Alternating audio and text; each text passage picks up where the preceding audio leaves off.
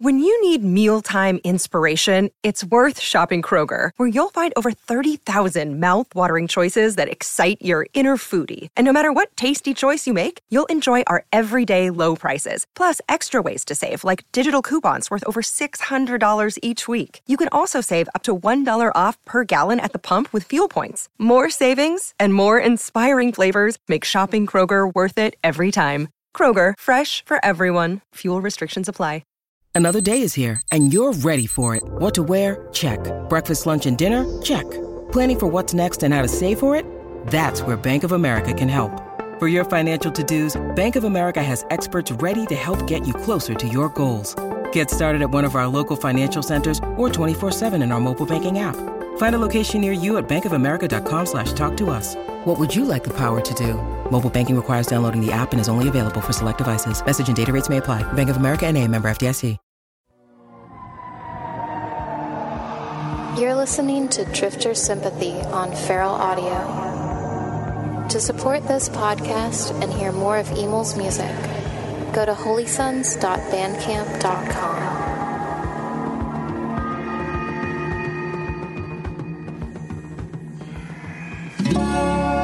Feral Audio.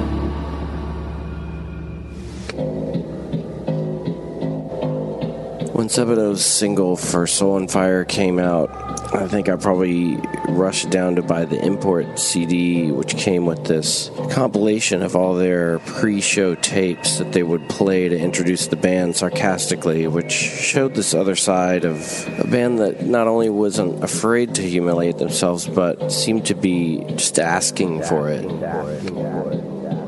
And going to see them live scarred me because I expected that kind of ruthless honesty from any artist from that point on. I just thought it was entertaining to see people have total emotional breakdowns on stage. I can look back now and understand that the only people I really cared about artistically were people who were clearly reticent about performing for me. They didn't want me to like them, and that's what I needed to trust them. This was part of just the basic atmosphere of underground music in the eighties. And then you think about now and how everything is about glad-handing. We've normalized this atmosphere to a point where trust actually isn't a relevant factor anymore, whereas before, trust created a whole paradigm between the artist and the listener, where the artist could get completely outrageous and people would go with them. Go with them, go with them, go with them, go with them. Unfortunately, now outrageousness is just merely a marketing scheme. Like lawlessness is just someone like making a slightly glitchier beat. But there was a moment when things were formless and you didn't have blueprints in front of you, you didn't have references in front of you. People were just blasting forth out of small towns without knowing at all how they'd be received. So when there's no carrot dangling in front of you at all, all of a sudden you're kind of free to step back and just be yourself, which means that lawlessness doesn't actually have a shape at all. And that all previous notions of form and technique can be completely disregarded. So right when I'm putting all this together in my mind in high school, this came blasting out of the boombox off Sebadoh's tape. In the tradition of Daniel Johnston, under a cloud of hiss, Sebadoh! It's not bullshit, it's Sebadoh! So I went right back to the same store and bought this record called It's Spooky by Daniel Johnston and Jad Fair. Took it into high school, went to jazz band, and put it on a boombox. I made people listen to it, and you can't imagine their faces when they heard this shit. There's nothing left for me now. Nothing to do but cry. There's nothing left for me to say.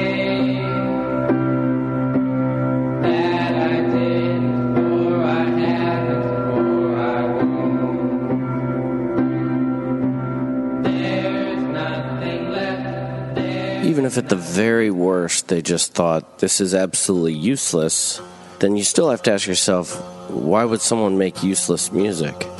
And then you're kind of starting to go down the right road. fifty percent of this music may have been done in defensive stances, like people who knew they were the loser and wanted to twist the knife back into all the people that had wronged them. But then also, there's an aggressive element that you have to remember. This is not... The, the textbooks wrote down that this is the birth of emo music and all this bullshit. That's wrong. That has nothing to do with anything. There was a very intense, aggressive element to, like, knowing that the world was never going to accept you and knowing that the world was never going to give a shit about anything you were doing, so you cut it off at the pass. You know you're unattractive to them, so you amp it up, and you're like, fuck you, too. In skateboarding, there's a saying, it's like, this is made by skateboarders for skateboarders. It's incredibly exclusive if you think about it. Nobody wants to allow an outsider in. They don't want someone making or manufacturing something for them who doesn't know what the fuck they're doing and doesn't care. It's just a basic ethic. But in skateboarding, it's allowed to be exclusive. In music, you're not supposed to be like that anymore, but that's the way it was.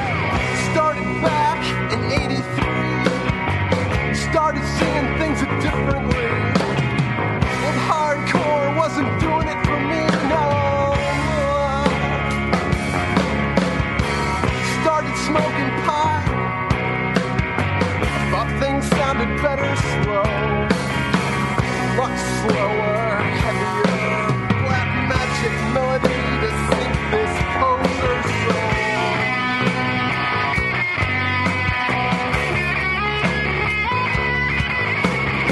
soul. You Stooges undeniably cool, took a lesson from that drum rock school, manipulate musician, hack righteous.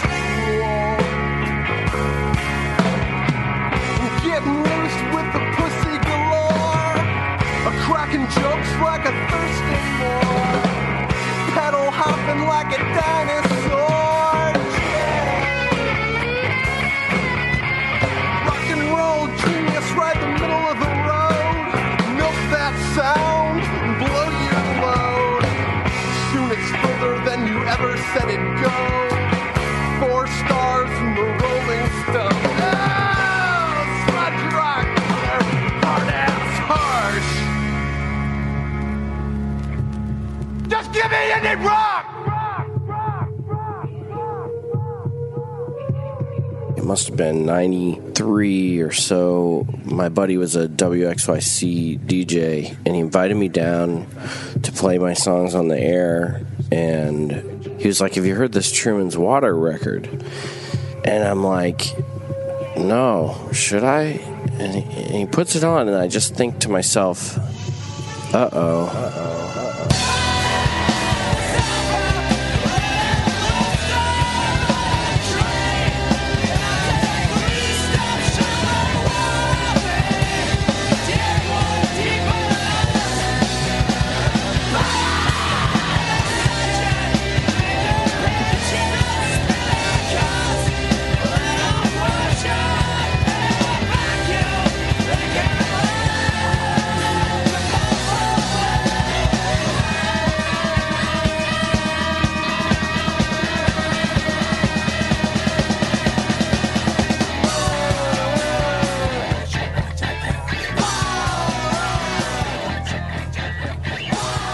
First reaction is, shit, there are good kids out there that know how to imitate being totally insane. Like, we all love the icons of insanity in the history of music. And, like, if you know how to hit that frequency because you're a fan of insanity, this is a new corner. We're all turning this together. We're all fans of these cult records. But, like, now you figured out how to make that sound, too? Fast forward like almost ten years, and I'm in Portland, Oregon, somewhere I never, ever thought I would live. And I ended up over at this house for uh, New Year's. We're setting off fireworks in the middle of the road, and it's all the guys from Truman's Water, who eventually just become like my best friends. and they were there before me. They understood all the stuff way before me. So they start kind of hipping me to all the Beefheart records and, and things that I should have been listening to the whole fucking time. Then you see the through line. Then you get it. And I call these motherfuckers the terrorists. The terrorists. The terrorists. Go back ten years ago. Sun Beef steps and round. Go back ten years ago. Sun Beef steps and down.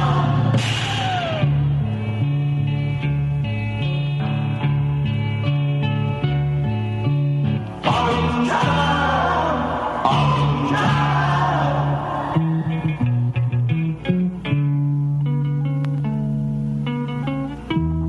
Child got a loophole around the finger. Halo rings ahead. Cornhusk hair makes me linger. Whose cat spare meets my dare.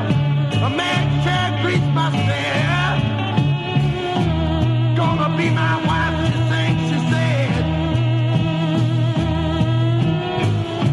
She's gonna be my wife, gonna slice my life, she said.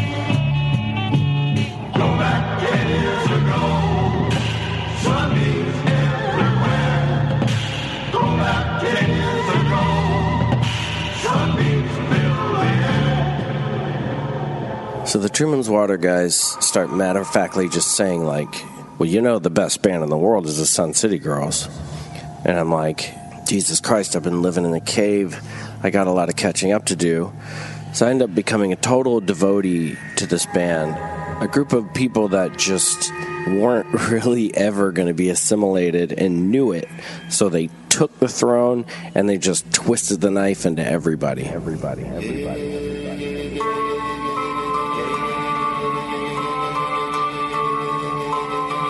To take it, to bookbind the opposition, to erase all that was, which was not, and to capitalize the period which comes after it, to erase the future before it bleeds to ink, to pound the eyeball. ninety-eight point six is death. You are not alive.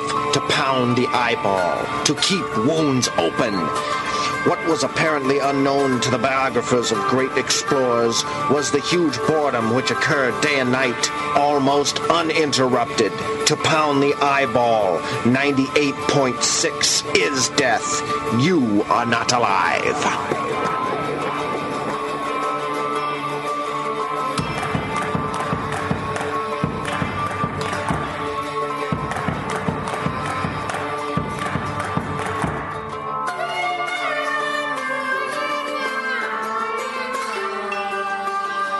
There's certain people that you just have no problem with saying that they're the greatest at what they do. And using the flexibility of being unseen, the Sun City Girls basically moved around everybody and found new opportunities to be completely free. You could talk all day long about people making money and the entire shiny carnival that is capitalism that celebrates mediocrity in every segment of entertainment. But these people never lived on that planet, and they were immune to its forces. Forces, forces, forces.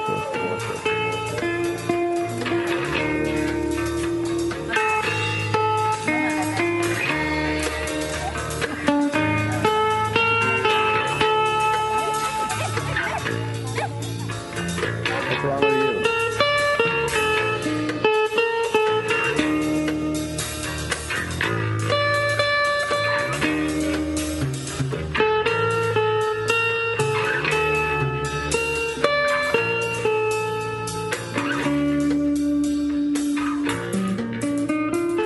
Even the Fugs actually wanted you to like their music.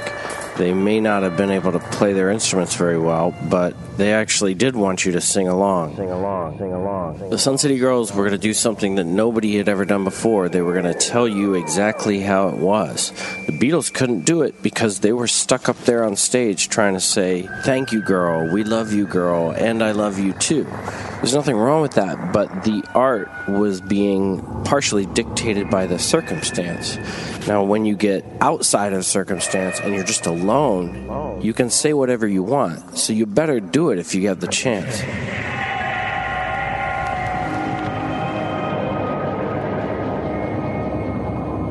The world you live in was swallowed by yours truly in a capsule when I was two years old, washed down with a bucket of quicksand. You want to see if you got dandruff? Then shake your head over Johnny Cash. And that's the way it is. Case closed. Sentenced to death. It's not elitist. It's the original. How can it be elitist if it's the original of the aboriginal?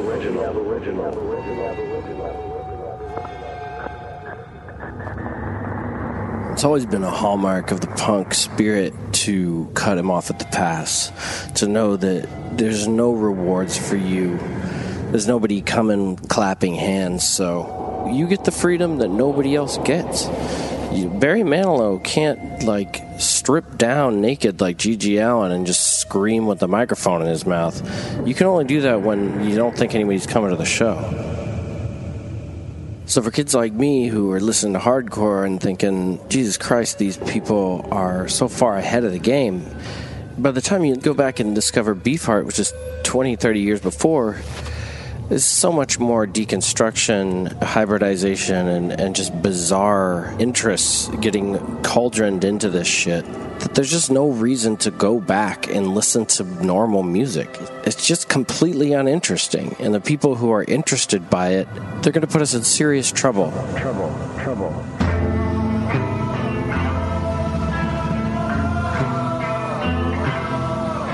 Path is the master of love. A way, a way. The flow is the task above today. There is no other way.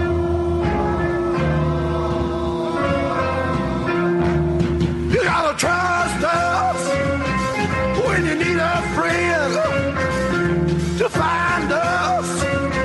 You gotta look within. You gotta trust us. You gotta trust us.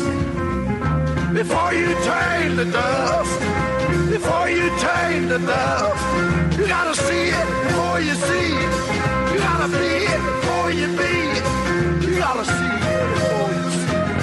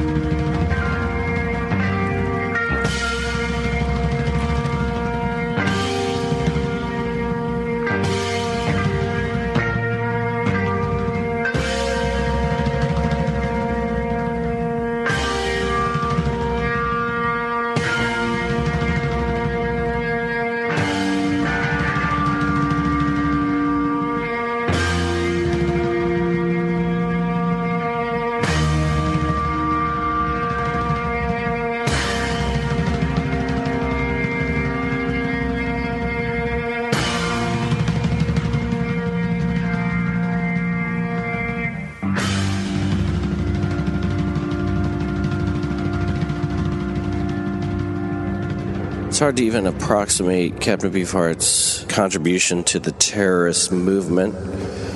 Some would say it wouldn't even exist without him. I read somewhere once that his mission was to destroy the robotic infrastructure inside of the consumer culture that was reinforced by the four four rhythm.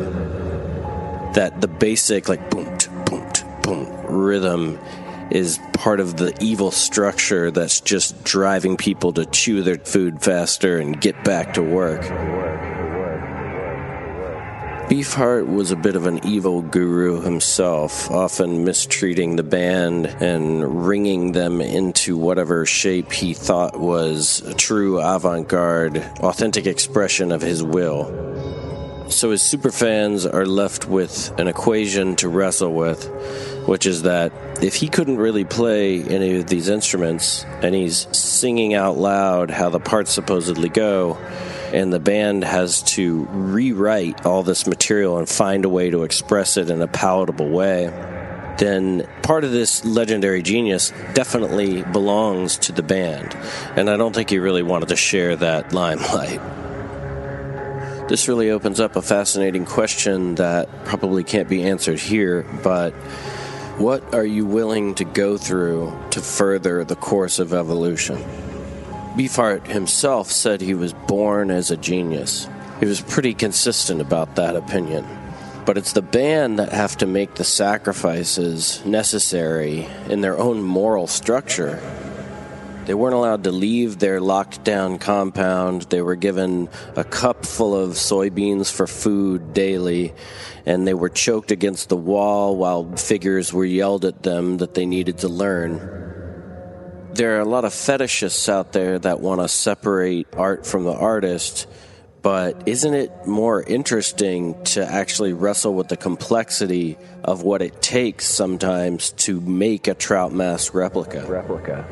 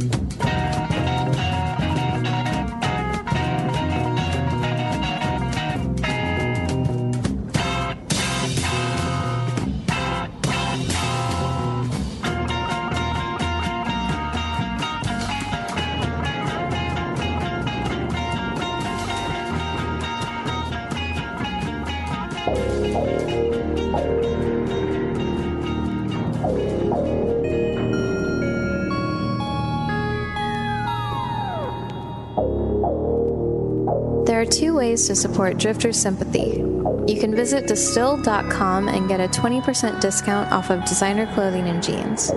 Distilled offers luxury-grade denim at an affordable price, utilizing the same fabrics, factories, and wash houses as the best-known brands and designers, while skipping the markups and middlemen. Just go to distilled dot com and use the promo code E M I L to get twenty percent off your first pair.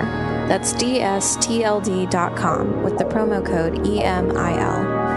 The second way to support Drifter Sympathy is to visit holy sons dot bandcamp dot com and buy any episode of Drifter Sympathy or Emil's music. Thanks for your support.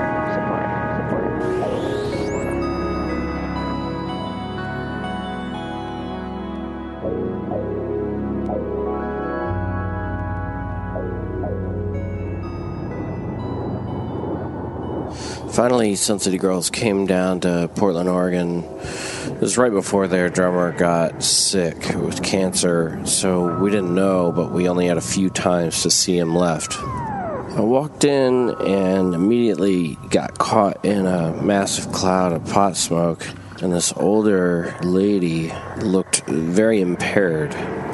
So I'm like, "Can I hit your your joint?" And she's like, "Please, please take it." The show hasn't started yet, so I'm pretty excited about this. I'm like, rush up to the front row, and there's Truman's Water alongside this classic Portland band called The Bugs. And everybody looks so excited.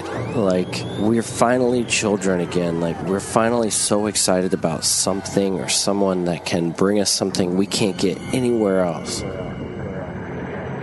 So Alan Bishop comes out and turns his hat backwards and sits down in a chair. And Rick Bishop comes out and slowly starts strumming out these beautiful chords for The Look of Love by Burt Bacharach. Not something that you would plan to see by kings of, like, adversarial punk music. But as soon as they start doing it, it's exactly what you want and need in your life. Of course, the next song, they just blast into, like, Spanish hardcore, but The Look of Love set something congruent for me. Like, I was working on this record, Decline of the West, and I wanted to take the things that people didn't want to like, and I wanted to put it in front of their face in a way that they couldn't refuse it. They instantly gave me the permission slip that I had been needing to liberate any kind of music from any time and just make it my own. So without them, I don't see how Grails or Lilacs Champagne could have ever even got off the ground.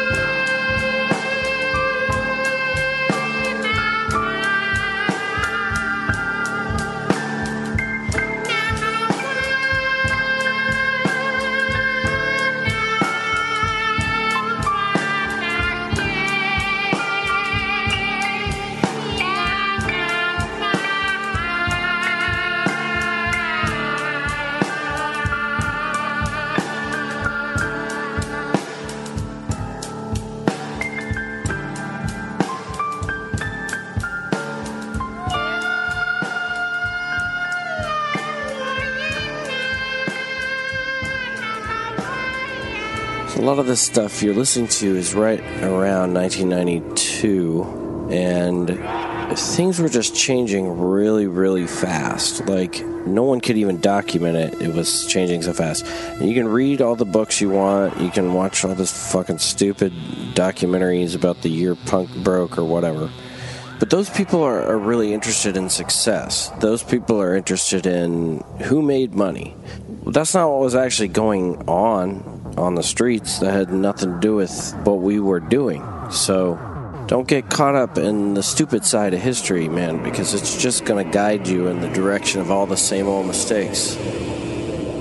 In ways, nineteen ninety-two was about the closest a kid like me could feel like they were in nineteen sixty-eight. There was a lot of similarities. It sounds lofty, but the industry was crashing against culture in some similar ways.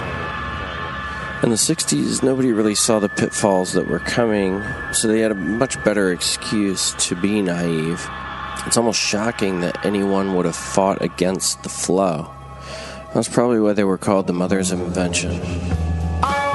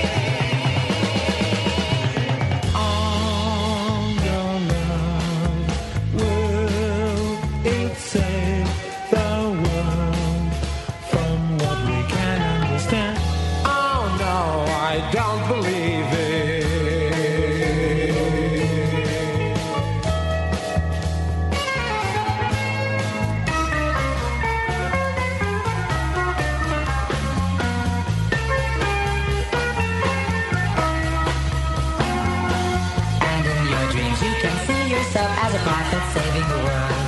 The worst time it looks, I just can't believe you are such a fool.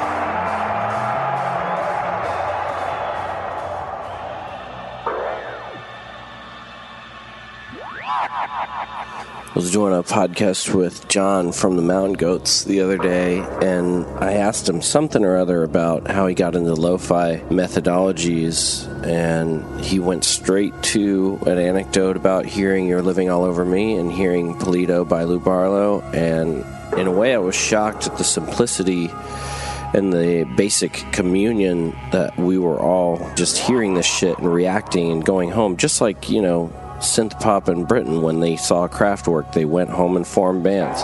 It's just that simple sometimes. Sometimes it's that dumb. That dumb, that dumb, that dumb. As the nineties opened up, the seven inch became more important than ever, and you could do a whole podcast on just the value of the seven inch alone and how fast information traveled from town to town just on this quick six minute length side. Coincidentally, when the seven inch was king, Lou Barlow was at the height of his prolific power, and he was kind of showing by example that you could take any piece of the day, being tired or having a headache or jacking off too much, and you could make entire universes of sound about that one microscopic state of mind. These are all just new forms of deconstruction, extrapolation, and terrorism, just branching out in every direction because everybody's realizing at the same time that they're free to do anything. It doesn't matter. Nobody's really watching them. Watching them. Watching. I'd like to be Superman, but you're standing on my chin. You gave me all I had, but still I called it rain. Very spoiled, addicted to control, denied possession till it finally stole my soul. Now I'm gonna fall, I've given up on all I need to do. I'm not gonna fall. Not your fault. I've given up, that's all. I've given up on all I need to do.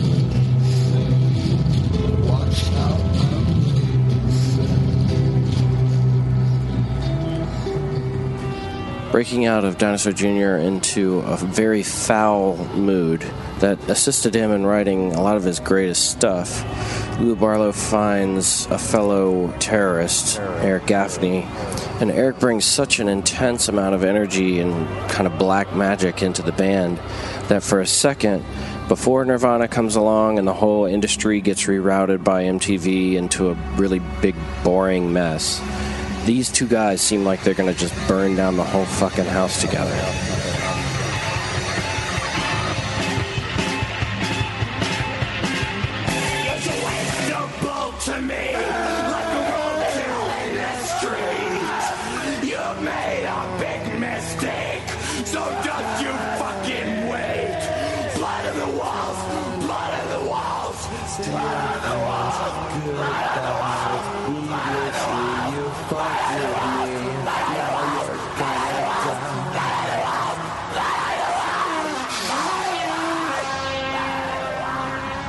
After Eric Gaffney left the band, coincidentally, there was a sea change in underground music, and he marks like the last person that I ever felt was actually mysterious in music. He disappeared, and it felt like he was the Skip Spence of our generation. Since that period, I've always felt there's something lacking, and I really miss the feeling of the tone of someone's voice betraying that they may not be well. You're not really sure where they were coming from.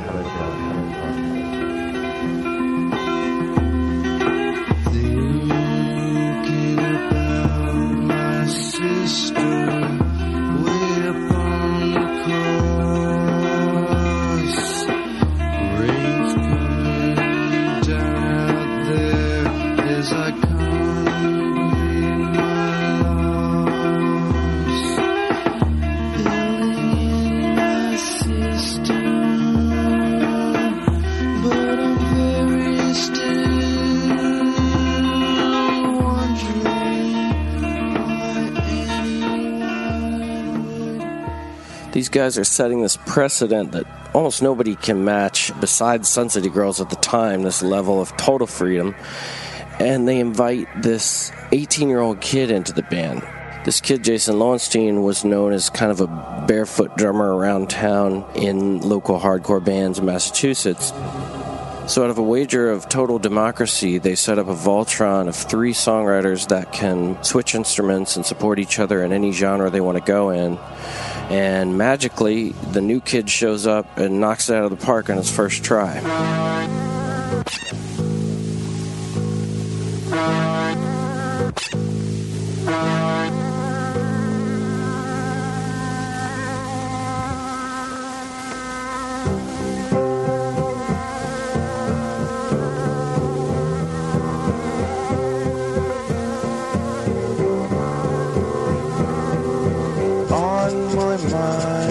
Turn my back, the pinkish lung that turns so black.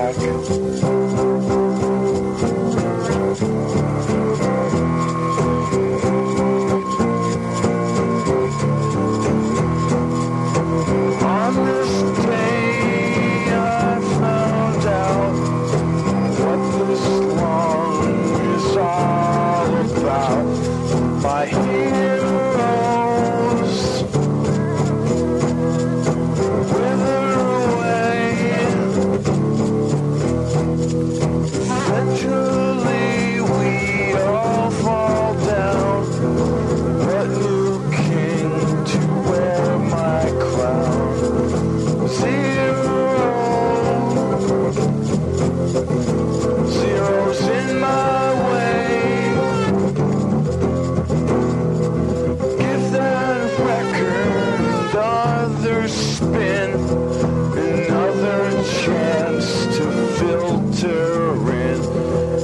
square.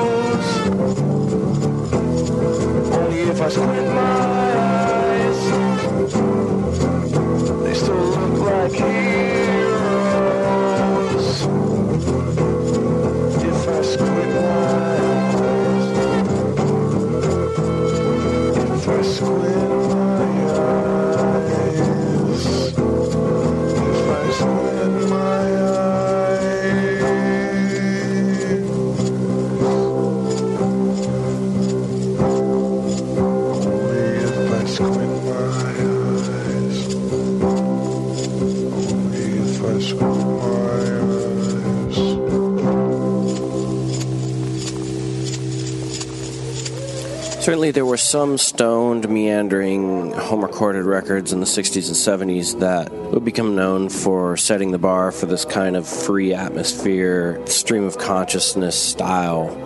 But I don't really reach for records by the Holy Modal Rounders, or there's an obscure band called Armpit that's playing underneath me right now. Maybe just because they weren't setting out to write any sort of classic songs, so nothing sticks with you too much. It's ironic that sober people like Frank Zappa actually turned out some of the better musique concrete, rambling, fucked up stream of consciousness recordings. But someone who really deserves a second look is Daevid Allen from Gong. Originally, I would have assumed this is some kind of like nerd elf king of dork prog or something.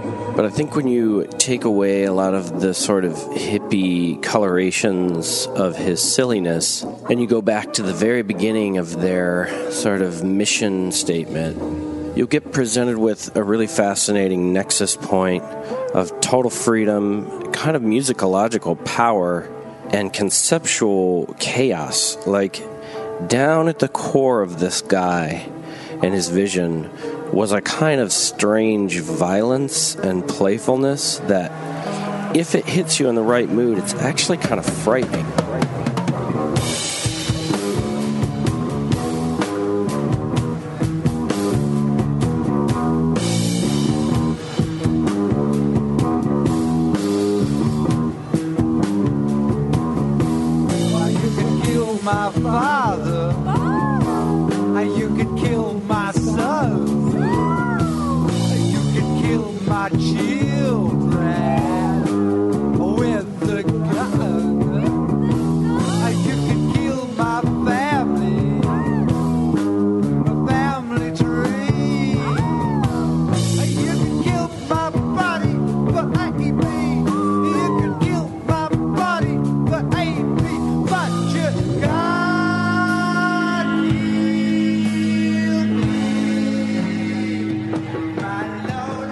Looking back now, this guy's career could only be rivaled by a few people, maybe like John Cale or somebody.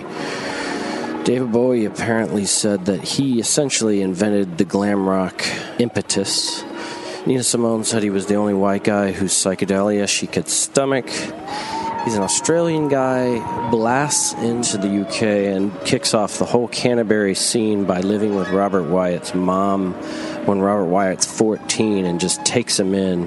Kevin Ayers from The Soft Machine, who David Allen started too, says that he was just out of high school and this exotic person said, fuck this, fuck that, smoke pot, read this. It was like this anarchist just hit town and kick-started like five genres. Then he gets kicked out of the U K because his visa's fucked up, goes up to the famous writer Robert Graves' house in Mallorca, drops acid, sees his entire life mapped out before him, sneaks back into the U K to improvise music for William Burroughs' theatrical performances, hanging out with Terry Riley, getting fucked up with Hendrix, and just getting Gong back together whenever he feels like it. You'd think this guy would be a little bit more well-known.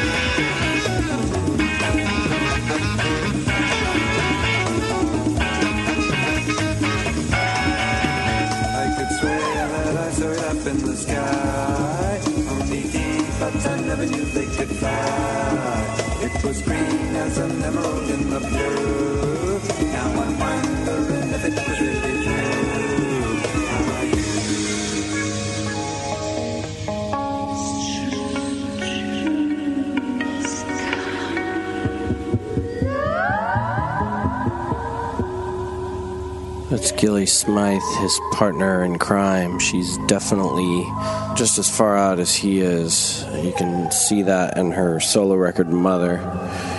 She knows how to ride this really thin tightrope of just insanity with him, where they kind of play with contradiction and danger. One of the greatest stories about David Allen has to do with Sherman Hemsley from The Jeffersons. A well-documented prog fan.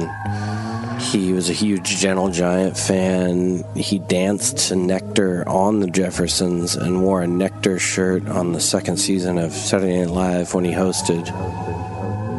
So Sherman Hemsley becomes obsessed with Gong, won't stop calling David Allen, but David Allen has no idea what The Jeffersons are because he lives in Spain and he doesn't have a T V. The guy just kept saying he was such a huge fan that he's going to fly him out and put flying teapots, which is one of the signifiers of their weird myth, down the Sunset Strip in L A. So David Allen's like, if you're so successful, just fly me in from L A. I'm just about to go to Jamaica with my new girlfriend. Suddenly, he's in Sherman Hemsley's, like, multi-level layer where each level of his house has a freebase crack depot, and they have an L S D lab in his basement helmed by two Puerto Ricans that are ultra paranoid. Paranoid, paranoid. Sherman brings him upstairs and says, I want to show you the flying teapot room where they have David Allen's record on a tape loop running over and over. over, and over. With three completely naked Southern girls, high and barely able to walk.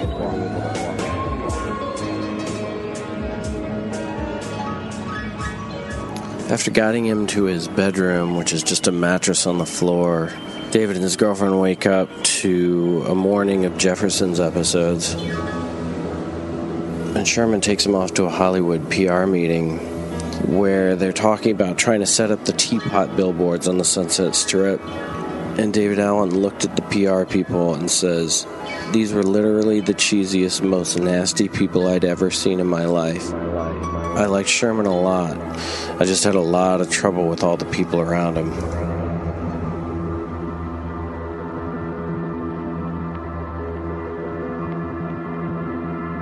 We're going to go out with a curveball addition to the terrorist genre.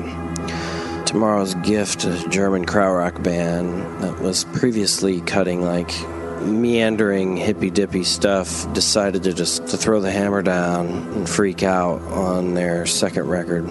Totally instrumental tracks, but it just has the right spirit. Spirit, spirit.